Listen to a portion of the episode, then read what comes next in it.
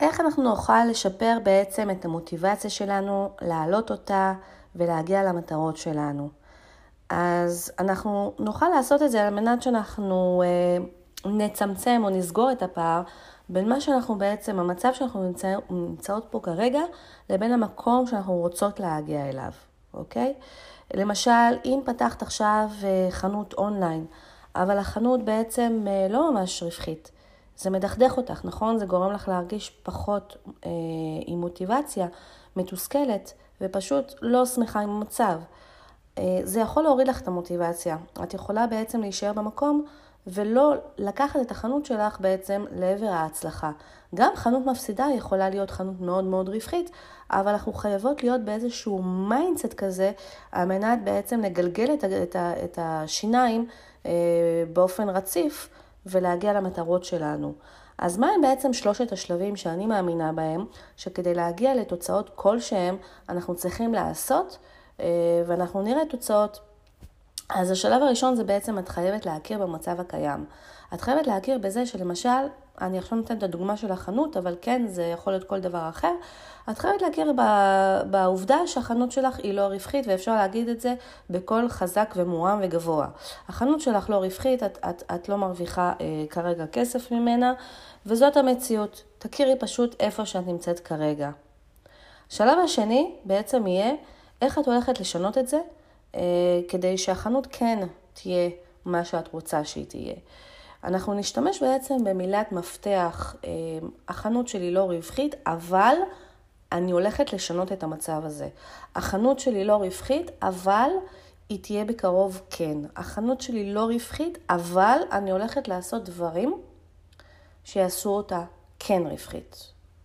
זה השלב בעצם שאת אה, מזינה לתוך התת המודע שלך מחשבות חיוביות, ורק בעצם זה שאת אומרת את זה בקול חזק וברור ואת כותבת את זה על דף נייר, התת המודע מתחיל לקלוט. התת המודע, את צורפת את זה לתת המודע, הדברים מתחילים להתבצע בין אם את תרצי או בין אם לא תרצי. את בעצם יוצרת לך את המציאות הזאת, אה, לא מהיום למחר, אבל את תצרי לאט לאט את המציאות הזאת בעזרת כמובן השלב הבא שנדבר עליו. השלב הבא זה יהיה השלב של העשייה, נכון? כי הרי אי אפשר להגיע להצלחה בלי שאנחנו עושות דברים, אוקיי? זה שלב שבו את מתחייבת. את אומרת בשלב הראשון שאת מודעת לבעיה. את ממשיכה לשלב השני ואת אומרת שאת הולכת לשנות את זה, נכון? משתמשת באבל, או איך אני יכולה לשנות את זה, אוקיי? כדי שבעצם התת מודע יקשיב לך ויציית לך וישתף איתך פעולה, את חייבת לעשות. העשייה היא בעצם יכולה להיות בפעולות פשוטות, שיכולות להתבצע כבר יום למחרת. כותבת על דף נייר את הדברים שאת רוצה, ואת הולכת פשוט, את מתחילה לעשות. ברגע שאת תתחילי לעשות, תתחילי לעשות, את תראי שהמוטיבציה כבר תעלה לך כי את, את עושה. ברגע שאת מתחילה לעשות, גלגלי השיניים, כמו שאת שמה שמן וגלגלי השיניים במנוע מתחילים לזוז כי הם היו תקועים ויבשים, ועכשיו את שמה שמן וזה מתחיל, גלגלים מתחילים לנוע, אותו דבר גם כאן. ברגע שאת מתחילה לעשות, את בעצם נותנת הצדקה לתת המודע, את מראה לו, את אומרת לו, הנה בוא תראה, אני באמת עושה, זה באמת הכיוון שצריך ללכת אליו, והתת המודע עוד יותר גומל לך בחזרה ועוד יותר משתף איתך פעולה, וכל הדבר הזה מתחיל עכשיו לזוז. אלו שלושת השלבים שבעצם אה, אני משתמשת בהם על בסיס יומיומי, אה, כי גם לי יש ימים שיש לי פחות מוטיבציה ויש לי ימים שיש לי יותר מוטיבציה. אני מקווה ששלושת השלבים יעזרו גם לך. את מוזמנת כמובן להגיב כאן למטה בתגובות. אם זה עזר לך, אני אשמח לשמוע. וכמובן, מהם הצעדים שתעשי מחר בבוקר. שיהיה לכם שכם טוב.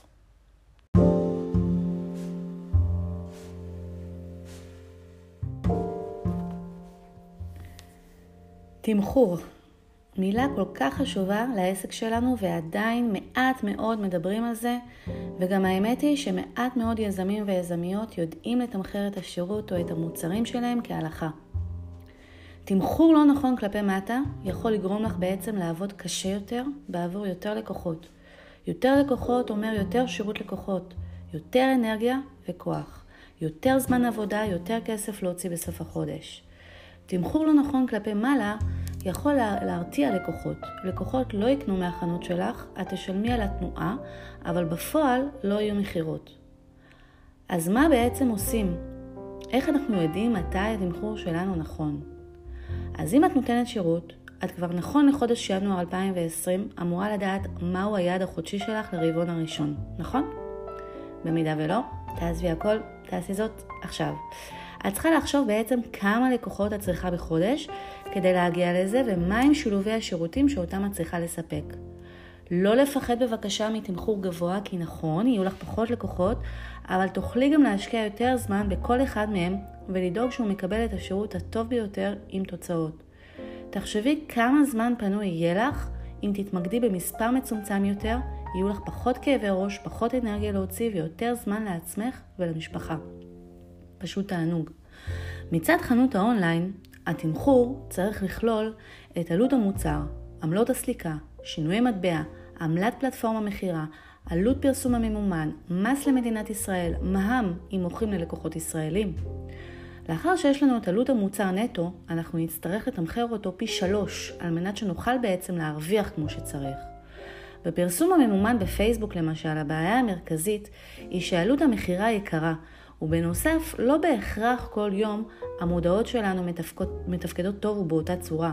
ישנם ימים שבעצם לא נמכור, ויש ימים שנוכל למכור הרבה. על ידי זה שתתמחרי נכון עם מרווח הוגן בין עלות לרווח, את מאפשרת לעצמך בעצם מרווח נשימה, גם בימים פחות טובים. אם יש לך רווח של 10 דולר למוצר, את תמצאי את עצמך סוגרת מודעות כל יומיים, ולא תראי ממש רווח ממשי, אלא יותר הפסד.